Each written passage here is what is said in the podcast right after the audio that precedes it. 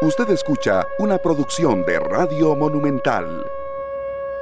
La radio de Costa Rica, dos de la tarde con cinco minutos. ¿Qué tal? Muy buenas tardes, bienvenidos a Matices. Yo soy Randall Rivera y les agradezco muchísimo que nos acompañen en el arranque de la semana. Por dicha, hoy tenemos horario normal de 2 a 3 de la tarde. Y bueno, no, no sabría si clasificar el programa de hoy como un programa internacional.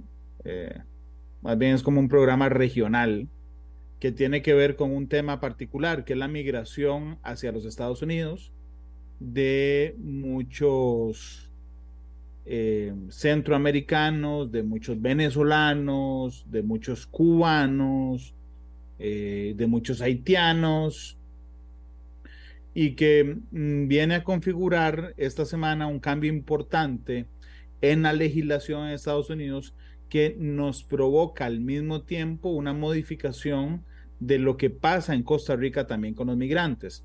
Les voy a poner un ejemplo. En este instante, a nadie ya le preocupa, bueno, a nadie es muy tajante, a casi nadie le preocupa y habla sobre los venezolanos en el, en el, en San José. no, ya, ya paró, la migración de venezolanos a Costa Rica, pues ya no los vemos ahí en cada esquina de San José. Resulta que no, está en el punto más alto. Casi 2.000 movimientos migratorios eh, tenemos en la frontera sur al día. ¿Qué es lo que pasa? Los metimos debajo de la alfombra, los sacamos a través de un autobús que los traslada de la frontera sur a la norte. Entonces aquí no los vemos y entonces lo sacamos de San José y nosotros creemos en nuestra mente que el problema se acabó. No se acabó, lo metimos debajo de la alfombra. Em, y bueno, em, así es que tiene efectos también en Costa Rica lo que vamos a hablar hoy con don Carlos Segura, que es nuestro analista internacional, a quien yo le agradezco muchísimo que nos acompañe. Carlos, ¿cómo estás? Bienvenido. Buenas tardes, Randall. Un gusto estar con vos, con tus oyentes. Eh, el tema migratorio es un tema transnacional. Para, para, para poderlo definir bien hay que entenderlo como un problema con características transnacionales, es decir, que tiene una serie de entronques muy complejos, muy interesantes, pero a la vez muy tristes, porque la, migración a veces tiende a ser un tema muy, muy humano, muy, muy, muy sensible. Te lo pongo de la siguiente manera, cuando nosotros hablamos de migración en los Estados Unidos, hay muchos actores interviniendo. Está el gobierno federal, agencias especializadas del gobierno federal, agencias especializadas dentro de las agencias especializadas del gobierno federal de los Estados Unidos. Tenés a los estados fronterizos, es decir, a los estados federados de los Estados Unidos que son frontera con México. Tenés a las ciudades eh, de esos estados fronterizos. Tenés a las ciudades del lado mexicano. Tenés a los migrantes que provienen, como lo has señalado muy bien, de todo el continente e incluso fuera del continente. Tenés a los gobiernos de cada uno de los países que mm, lleva migrantes a los que, que que provocan la salida de migrantes a los Estados Unidos, que tienen una agenda política con los migrantes. Para algunos de estos países el tema de la migración es un tema central de la política exterior. Te doy un ejemplo, por ejemplo, en El Salvador hay un viceministerio encargado, un viceministerio dentro del Ministerio de Relaciones Exteriores encargado de manejar el tema migrantes en México, por ejemplo, usted no puede ascender en la carrera diplomática si antes no ha sido cónsul y le ha tocado manejar tema tema migratorio. Para México, en su política exterior, eh, el asunto migratorio es clave, es un elemento central de su política hacia los Estados Unidos. Y aparte de eso, que, que ya ves que es un ecosistema complejísimo, tenés los organismos multilaterales que trabajan para mejorar la condición de los migrantes, ONGs que trabajan para mejorar la condición de los migrantes y además tenés a esos seres humanos que cuesta definirlos como tales, que viven del negocio de llevar migrantes y, se, y hacen fortunas inmensas eh, trasladando migrantes o bien, que es peor, traficando personas que son migrantes para ponerlos a trabajar en, en prostitución, en drogas, etcétera, etcétera, etcétera. Entonces es un tema altamente complejo. Sí, ¿qué, qué es lo que pasa, eh, Carlos, en Estados Unidos esta semana? Mm, porque vamos a ver, realmente no hay, me parece a mí, esta es mi opinión, ningún gobierno de los últimos tres o cuatro en Estados Unidos que haya tenido mano floja al tema migratorio. Uno podría, podría mentirse a sí mismo y decir, es que los demócratas son más, este, son más, eh, digamos, generosos con los migrantes irregulares que, que los republicanos. Eso no es cierto. En la época de Barack Obama mm, hubo realmente una enorme este, rechazo de indocumentados. Así es que no importa de qué lado, republicano o demócrata, es, es, es, es, muy parecido. Pero lo cierto es que hay mano dura y que cambian las reglas del juego esta misma semana, Carlos. Sí, Randall. Hay un concepto que se ha utilizado en la migración de América Latina a los Estados Unidos en los últimos años, que es la securitización. La securitización es el proceso mediante el cual las autoridades estadounidenses empezaron a entender la migración como un problema de seguridad nacional de los Estados Unidos.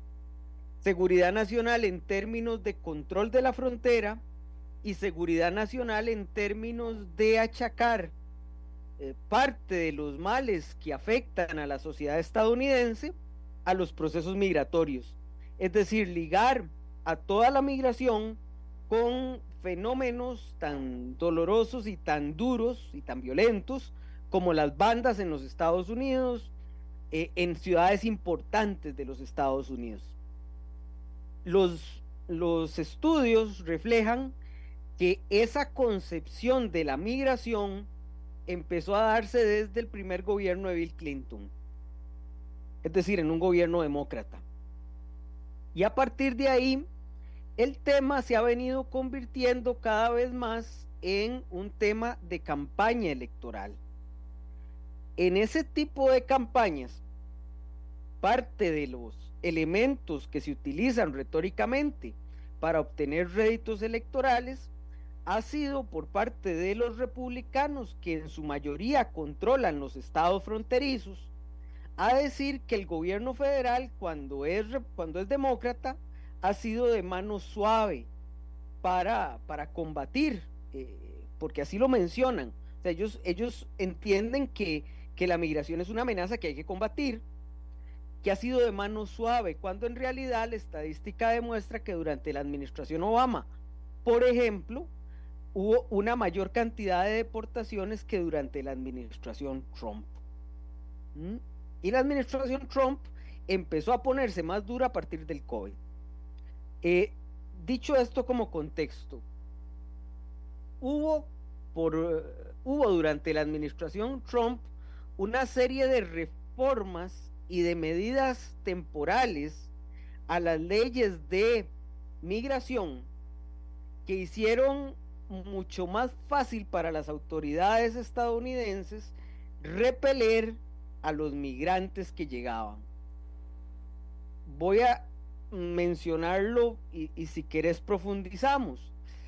Previo a la administración Trump, el proceso de un migrante detenido en frontera o ingresando a los Estados Unidos tenía varias características.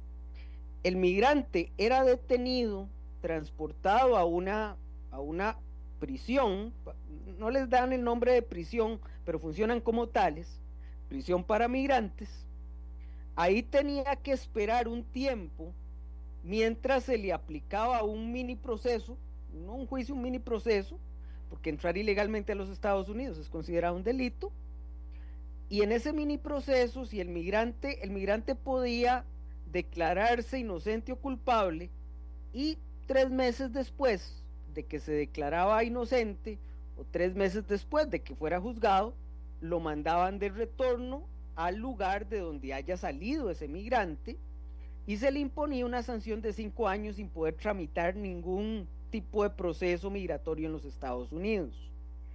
El proceso lo que tenía era una especie de debido proceso, de forma tal que el migrante no podía, mm, podía enfrentar cargos por esto, pero tenía alguna posibilidad de defensa, etc. En algunos casos, cuando el migrante ya estaba dentro de los Estados Unidos, si era detenido, eh, se le podía dejar en libertad mientras afrontaba cargos. Si se le detenía en frontera, generalmente se le, se le, se le metía en, este, en esta especie de prisiones. El objetivo de meterlos en prisiones durante tres a cuatro meses, eh, y de esto te puedo hablar porque yo tramité ayuda para costarricenses en mi anterior trabajo hace algunos años, era dejar a las personas el suficiente tiempo como para que escarmentaran y no volvieran a intentar volver ilegalmente a los Estados Unidos. Con la administración Trump y la pandemia, esto cambió. Porque con fundamento en la pandemia se aplicó una serie de normativas de la ley migratoria que es conocido como el título 42, que es como un título, las leyes se dividen en capítulos, títulos, artículos. Esto es como una parte de la ley que hacía más expedita por razones sanitarias este proceso de detención y de expulsión de los Estados Unidos. Es decir, ya el migrante no tenía debido proceso, sino que inmediato, de inmediato, se devolvía al país por donde se había trasladado, es decir, hacia México o a su país de origen.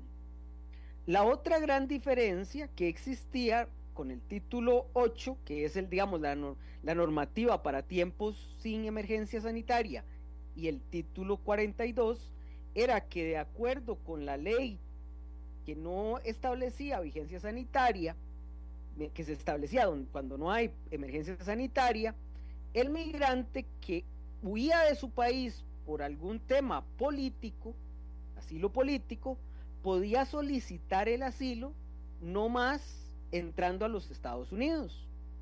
Con el título 42 eso se elimina y el asilo solo se podía solicitar fuera de los Estados Unidos.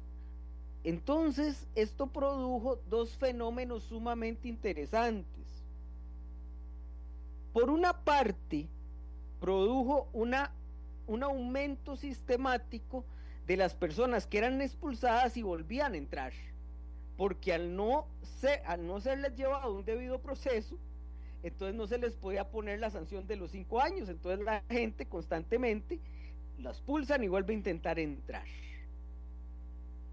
Pero del otro lado, al, al prohibir, al prohibir un tanto, al prohibir un tanto que la persona que llegaba a frontera solicitara de una vez el asilo político, lo que provocó es que más bien la gente intentara aumentar su cantidad de, eh, de ir hacia la frontera de los Estados Unidos porque los Estados Unidos no tenía un proceso que permitiera manejar a esas personas que querían entrar bajo el esquema de asilados políticos a solicitar en algún país intermedio o algo que se le pareciera. Entonces, los números presentaron a partir del 2021, Randall, de detenciones, un crecimiento espantoso que le generó a la administración Biden un escándalo político en fronteras y otra serie de reacciones políticas internas. A partir de la declaratoria del final de la pandemia de COVID, ya el artículo, ya el título 42 no se puede utilizar y volvemos al esquema del, del título 8 y lo que esperan las autoridades es que se produzca nuevamente una ola de migrantes en la frontera sur de los Estados Unidos. Y eso va a generar problemas internos dentro de los Estados Unidos muy serios y situaciones para los migrantes todavía más duras.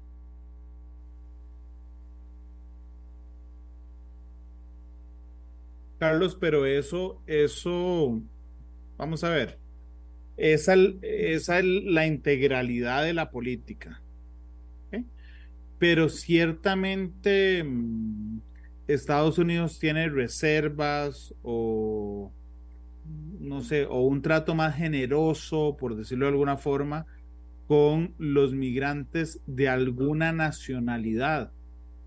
Eh, por ejemplo, con el tema del parole humanitario. Sí. ¿Cómo marca esas diferencias y cómo se alimenta eso de la política exterior? Vamos a ver, Randall, los Estados Unidos, dependiendo de la situación, establecen diversas categorías de migración. Una de esas categorías son excepciones que los puede establecer la administración, es decir, el Poder Ejecutivo, cuando se presenten situaciones de emergencia o situaciones políticas en diversos países.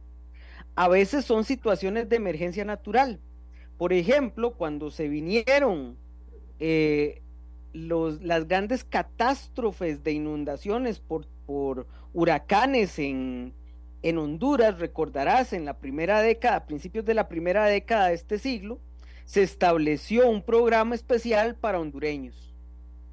Esos programas tienen ciertas características, ah, bueno, perdón, y a veces lo hacen por razones políticas.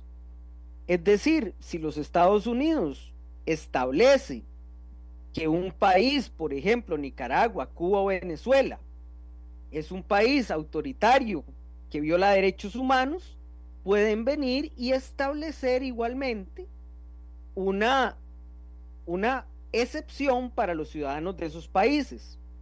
En general, lo que permiten esas excepciones es que la persona migre a los Estados Unidos se le da un carácter de asilo que le permite trabajar en los Estados Unidos, que le permite vivir eh, legalmente en los Estados Unidos, pero el problema con esos programas es que son de carácter temporal.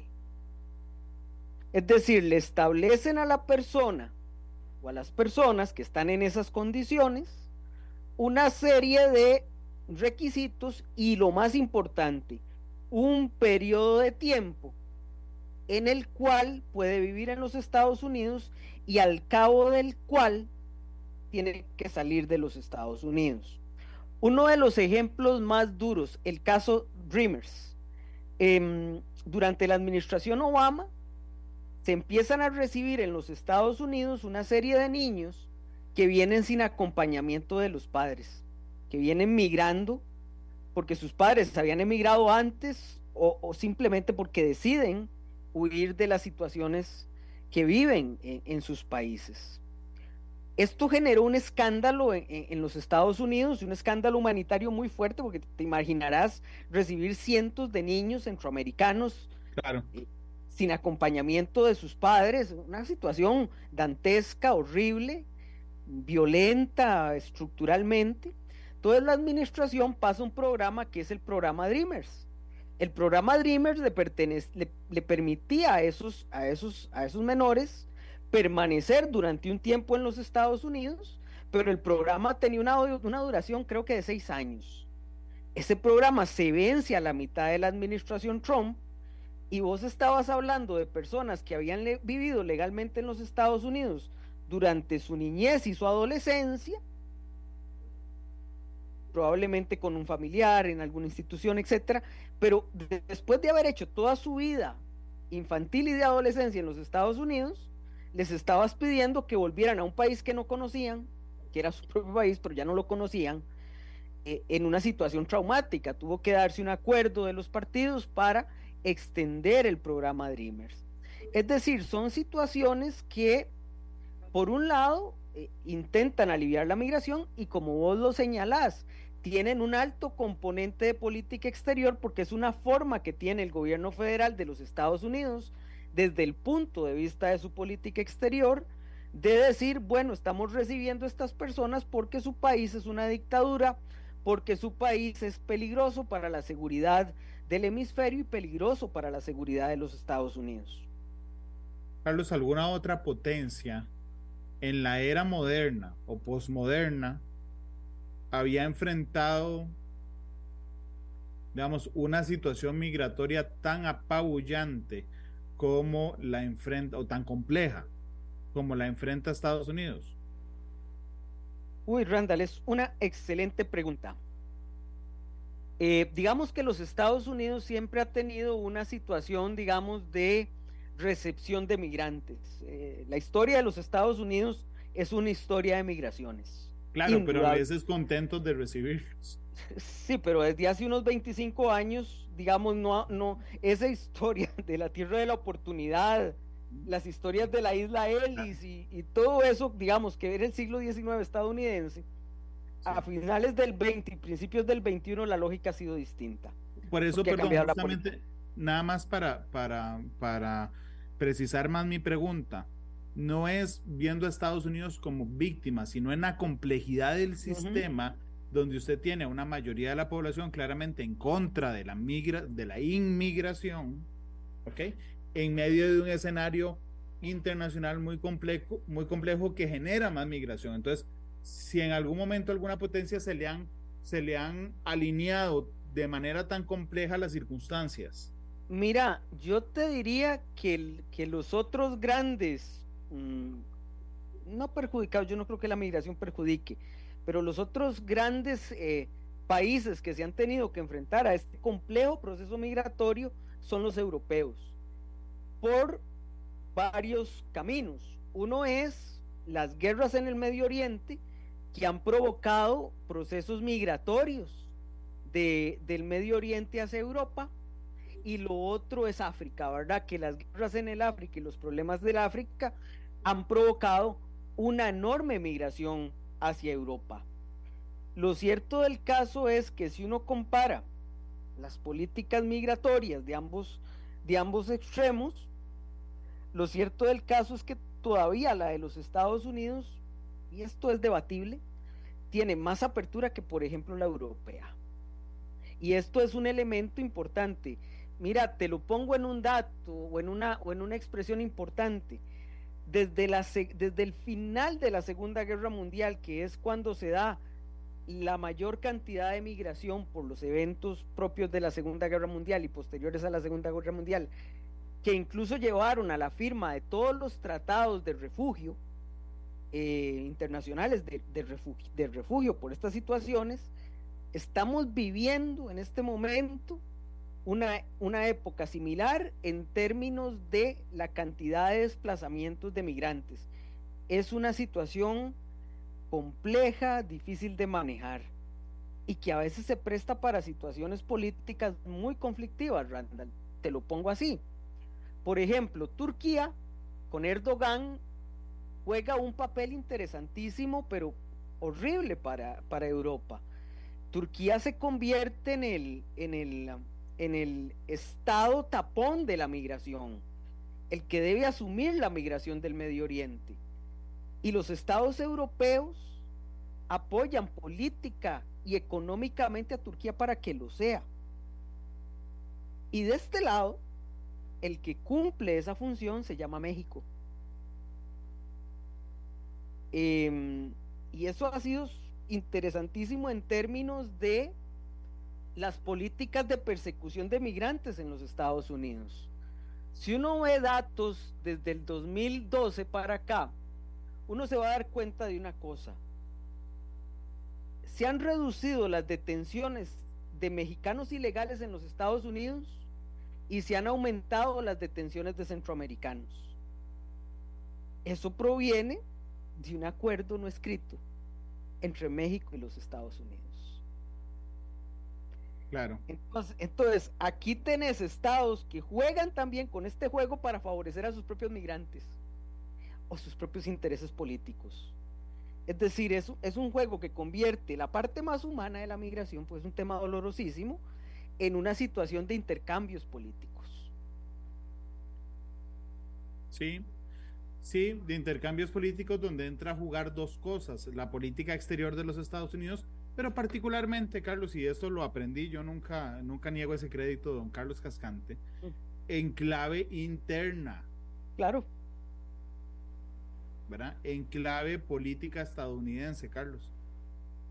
Sí, Randall, eh, la política interna en este tema migratorio es clave, porque como, como te mencionaba, eh, históricamente los republicanos han dicho que los demócratas son débiles en el tema migratorio, lo cual la estadística de expulsiones, deportados, etcétera, no lo sostiene. O sea, a Obama le decían el deportador en jefe. Claro. Las protestas de los grupos latinos contra Obama eran brutales. Por otro lado, hay un elemento que, está en el trasfondo ideológico que a mí me parece importante rescatar. Desde hace algunos años está siendo muy fuerte la idea en los Estados Unidos de que si se permite la migración, se va a dar lo que algunos teóricos de la conspiración llaman la teoría del reemplazo. ¿Qué es la teoría del reemplazo? Que los ciudadanos blancos, y lo voy a poner como ellos lo dicen, no crean que me lo creo, que los ciudadanos blancos estadounidenses van a ser desplazados por los grupos de migrantes, tanto, tanto mm, internamente negros como externamente latinos, y que eso va a ser el final de la sociedad estadounidense blanca y protestante. Y, y esas ideas, bueno, y si uno lo pone en términos demográficos, lo que dice la estadística es que efectivamente, por ahí del año 2050, 2060, los autopercibidos blancos, porque eso siempre es una autopercepción, la forma de la, esto de las etnias muchas veces es una visión de me considero blanco, me considero eh, muchas veces algo muy muy difícil de sostener en la realidad. Eh, lo que dice la estadística demográfica de futuro, prospectiva, es que los Estados Unidos va a ser una sociedad de minorías, donde los, las personas que se autoperciben blancos, caucásicos, típico de, la, de las encuestas de los Estados Unidos, van a ser la, la, minoría más grande, pero una minoría al fin y al cabo, no van a ser el 50 más 1, van a ser una minoría y que la minoría de latinos va a ser bastante más fuerte. Eh, esto, digamos, contribuye, esta realidad estadística contribuye a esto de la teoría del reemplazo. Lo cierto del caso es que para los Estados Unidos como sociedad, esto, es, esto constituye una enorme ventaja en términos estratégicos y geopolíticos. ¿Por qué? Porque la sociedad de los Estados Unidos no va a envejecer como las sociedades europeas. Es decir, la sociedad estadounidense va a seguir manteniendo un, bono demográfico que le va a permitir seguir desarrollándose. A diferencia del gran problema, por ejemplo, que tienen las sociedades europeas, que son sociedades envejecidas. Lo que dicen los teóricos del desarrollo es que sin bono demográfico, las sociedades no se desarrollan. O sea que las sociedades tienen que tener una gran cantidad de juventud para seguirse desarrollando. Y cuando la pierden, la capacidad de innovación se reduce.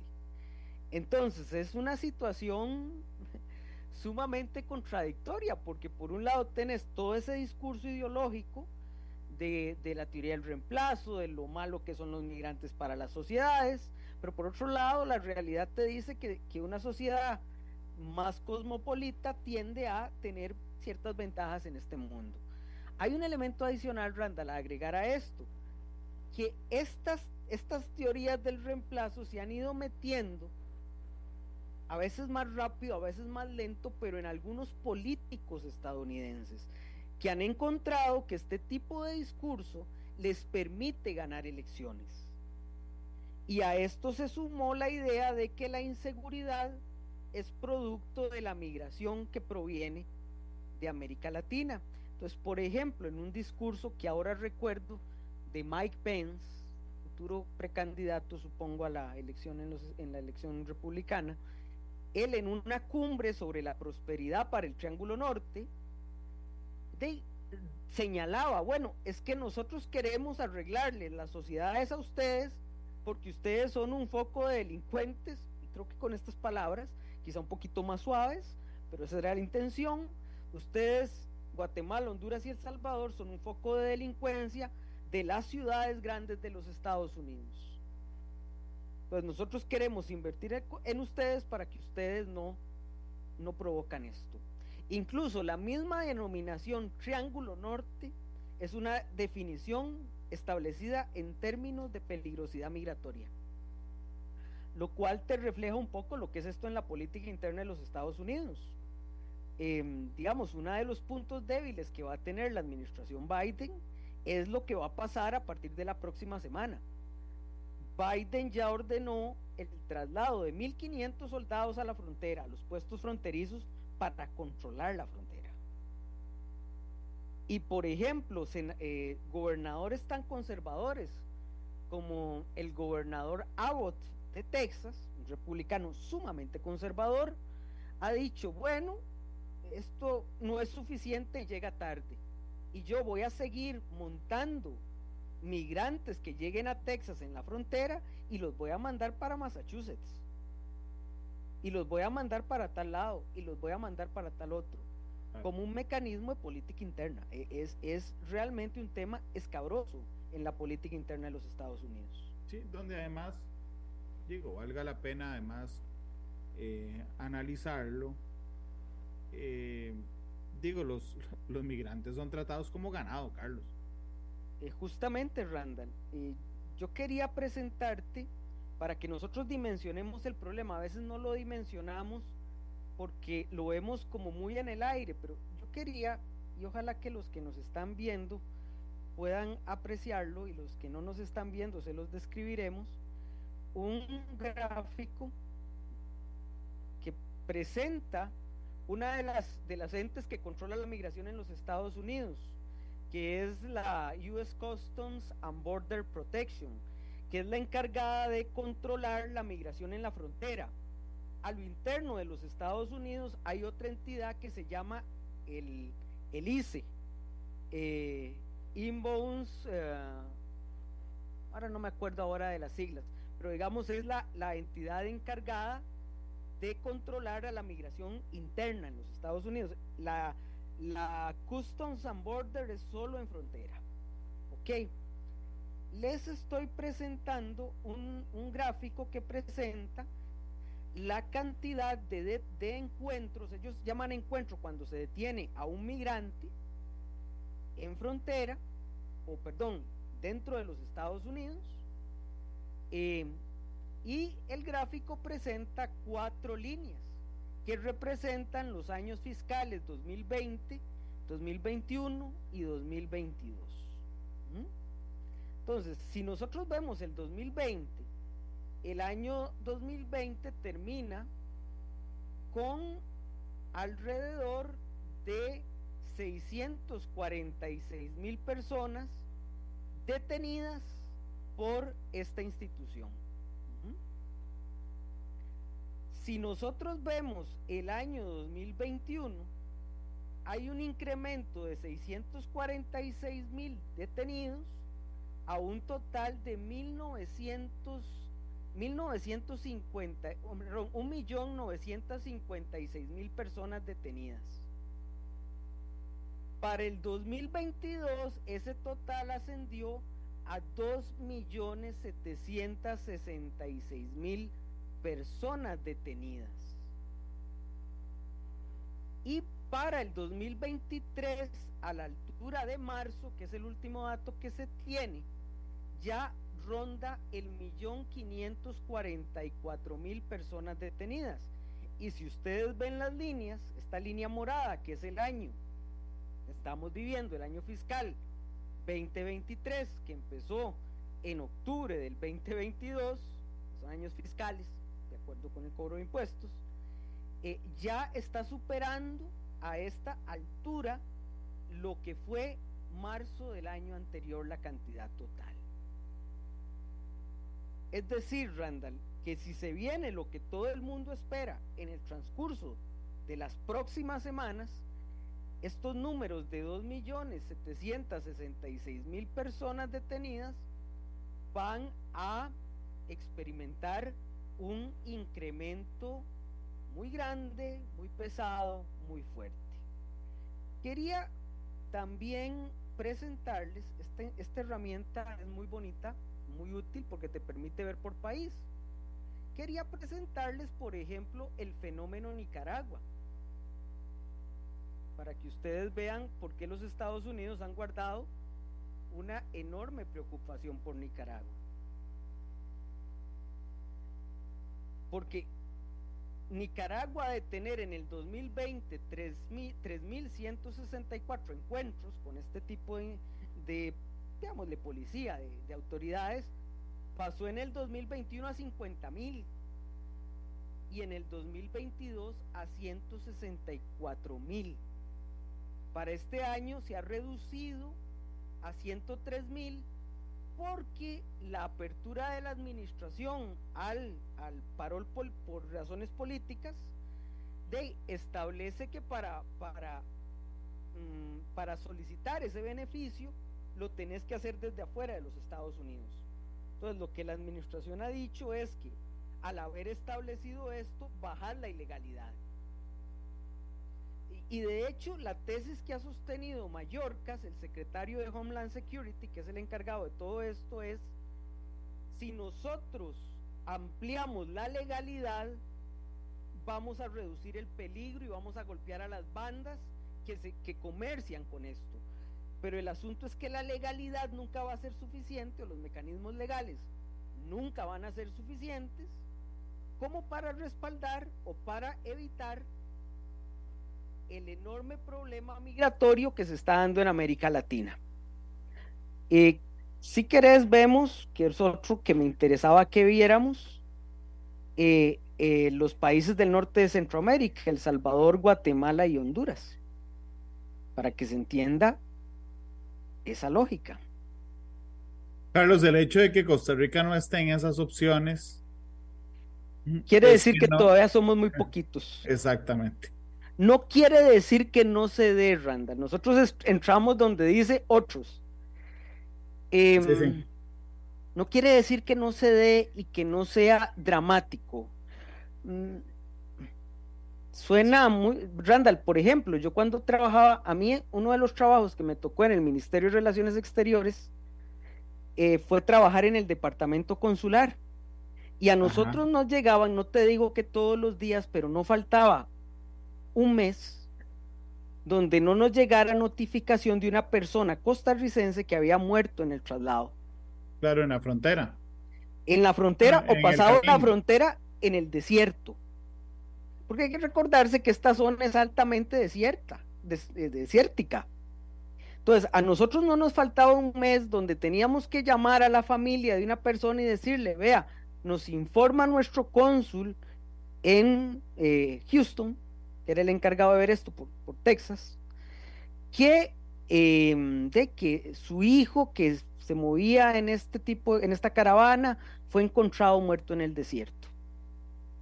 Cosas de ese tipo, Randall. O bien, eso no me lo, eso no me tocó verlo, pero, pero muchos de mis colegas lo hacen todavía, o mis, mis ex colegas lo hacen todavía, entregar las cenizas. Porque cuando una persona muere en ese traslado, eh, las autoridades estadounidenses le toman fotografías que son bastante fuertes, ¿verdad? Los incineran y ellos pagan el traslado a Costa Rica de las cenizas. O sea, es realmente un drama eh, dolorosísimo. En los últimos datos que vi de muertos en este proceso, por ejemplo, en el 2021, que fueron detenidos alrededor de un millón quinientos, vimos hubo 151 muertos detenidos en este tipo de situaciones. Eh, entonces, el, el, dolor humano, Randall, es indescriptible. Carlos, pero además en Costa Rica creo que a veces pensamos, el resto, que la migración costarricense a Estados Unidos es vía aérea. O sea, es no. decir, no, no, por eso lo pensamos. Sí. Es decir, no, no, es que uno se va en un avión, compran tiquete de ida y vuelta y se quedan allá. Uh -huh. No que existe un proceso que en esas caravanas de migrantes también van costarricenses. Claro, Randall, está el migrante tico que, que lo hace como vos lo señalás, no se niega. Pero hay, eh, pero acordate que para eso por lo menos tuvo que haber sacado la visa americana. Aquí, aquí hay personas que no pueden, que van al consulado americano y no les dan la visa, tan simple como eso, porque no reúnen las condiciones que piden ellos. En cambio, eh, como vos lo señalás, hay una, en, una buena cantidad de costarricenses que se embarcan en estas rutas em, y que, de, que en algunos casos tienen la suerte de sobrevivir y en la otra, en la otra lamentablemente, lamentablemente no pueden. Eh, te quería mostrar, y les quería mostrar, perdón, a, los que nos están viendo, los datos de, eh, de la migración de, de, los países del norte de Centroamérica, que vean ustedes que, por ejemplo, para el 2022 superó el medio millón de personas. Eh, incluso fue menor que en el 2021 que fueron 700 mil personas. Pero eso comparado con el 2020, que es un año atípico por, porque fue el inicio de la pandemia, y fueron 110 mil personas. Es decir, la administración Biden maneja un problema central y eso se ha convertido en uno de los elementos centrales de la política exterior eh, de los Estados Unidos hacia la región. Y vos ves que para la administración Biden ha sido central intentar conversar con los gobiernos de la región para evitar la migración. Pero qué situación más horrible, Randall. Y es donde usted ve cómo juegan con los intereses de los seres humanos. Eh, los países centroamericanos, por ejemplo, ciertos gobiernos autoritarios, juegan con los Estados Unidos también y le dicen, bueno, si usted quiere que yo no abra las puertas, que evite la migración, deme más cooperación. O sea, y lo convierten, convierten a los seres humanos en una moneda de cambio político, porque al final eso es. Eh, y entonces, por ejemplo, el gobierno de Ortega ha jugado con eso. Cuando el gobierno de Ortega dijo, bueno, abro, abro mis fronteras a los cubanos. eso era decirle a los Estados Unidos, venga, siéntese y negocie. o, cuando, o cuando el gobierno de Bukele dice, bueno, eh, están migrando gente a los Estados Unidos, bueno, quíteme la cooperación. Perfecto, usted se va a aguantar el aumento de, el aumento de migrantes. Entonces, los Estados Unidos están ante un gran problema. Como la migración es un problema interno en la política interna, internacionalmente tiene que ceder muchas veces ante este tipo de juegos de los países pequeños hacia los Estados Unidos y eso en parte perjudica mucho a los Estados Unidos. El abordaje interno de la migración en los Estados Unidos perjudica mucho los abordajes internacionales de los Estados Unidos en Centroamérica. Son las 2 con, con 49. Gracias a todas las personas que nos han hecho el reporte de sintonía esta tarde. A Teresa Pérez, a Miguel Ángel Rojas, a Alfredo Lowe, eh, a Humberto Zúñiga, que está en Nueva Jersey, a Alfonso Lazo, eh, a Adolfo Bejarano, a Marco Vargas, bueno, a un montón de gente que está con nosotros esta tarde. Vamos a hacer una pausa comercial, la única que vamos a hacer en Matices hoy. Regresamos con un minuto más de dos minutos de programa y a don Carlos le tocará escoger la canción eh, de cierre. es que son las 2.49, vamos a la pausa y regresamos con más.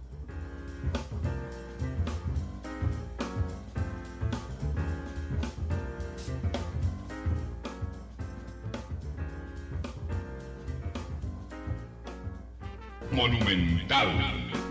La radio de Costa Rica, 2.52 en la tarde. El 11 de mayo vencen las medidas migratorias de no ingreso al país, a Estados Unidos, que se habían fijado producto del COVID-19. Se espera que a partir de las 0 horas del 12 haya una completa avalancha de migrantes queriendo pasar la frontera y eso ha generado algunas medidas, además eh, de convencimiento de que eso no se haga. Entre algunas otras, de poner una oficina de registro migratorio, Carlos, en Colombia y otra en Guatemala. Uh ¿Cómo entendemos eso? En términos generales, lo que le están diciendo a los migrantes es de si, si tiene que emigrar de su país, emigre, pero no a los Estados Unidos, sino a estados que geopolíticamente son fronterizos con los Estados Unidos. Eh, ¿Por qué digo geopolíticamente? Porque eso se viene viendo desde la administración Trump. ¿Te acordás que Trump firmó una serie de tratados para que los Estados Unidos, mientras resolvía la condición de asilo de una persona, la pudiera tener en Guatemala, en Honduras, en El Salvador? Y básicamente eso es lo que está, esa, esa misma tesis de que usted para solicitar asilo lo tiene que hacer afuera de los Estados Unidos, le está manteniendo el gobierno Biden. Claro, es quédese ahí y quédese ahí hasta que le avisemos. Sí, podemos tardar dos años definiendo su situación. Ahora, ahora eh, también hay que tomar en cuenta que la administración Biden está en una presión muy fuerte porque digamos que en términos generales en cuanto a números de migrantes legales por diversos, por diversos mecanismos que existen, la administración Biden todavía está recibiendo menos está recibiendo más gente que la, que, la administración Trump, pero menos gente que en la administración Obama. Entonces, la presión, por ejemplo, de los grupos promigrantes en los Estados Unidos, que también es un lobby muy fuerte y que vota esencialmente demócrata, es presionar para que Biden abra más las puertas. La administración Biden de cara a la elección de lo que juega es, bueno, aunque yo no abra más las puertas, usted siempre va a votar por mí porque usted jamás votaría por Trump. E, es, un juego, al final es jugar con seres humanos por todo lado. Carlos, son las 2 y 55. Muchas gracias por habernos acompañado hoy, por ayudarnos a entender mejor los procesos eh, que aunque parecieran regionales e internacionales, tienen una incidencia directa en nuestro país. Así es que muchas gracias, Carlos. Con mucho gusto, Randall. Y nos, este tema para muchos, de los temas más, más interesantes en todos los aspectos, sociológico, histórico, político. Eh, y nosotros en Costa Rica a veces nos cerramos a que nosotros no migramos, que el tico no migra, que solo recibe. Y ya eso con el paso del tiempo puede cambiar. Claro. Bueno, la situación cambia muchísimo. Hace 25 años los venezolanos no migraban. bueno. Y, bueno, y te lo pongo, hay pueblos en Costa Rica, en el sur de Costa Rica, en Dota, Pérez Celedón, donde durante la década de los 90 la gente migraba porque con el, con el cambio en las formas de producción, claro. y no había que producir, y entonces la gente migraba.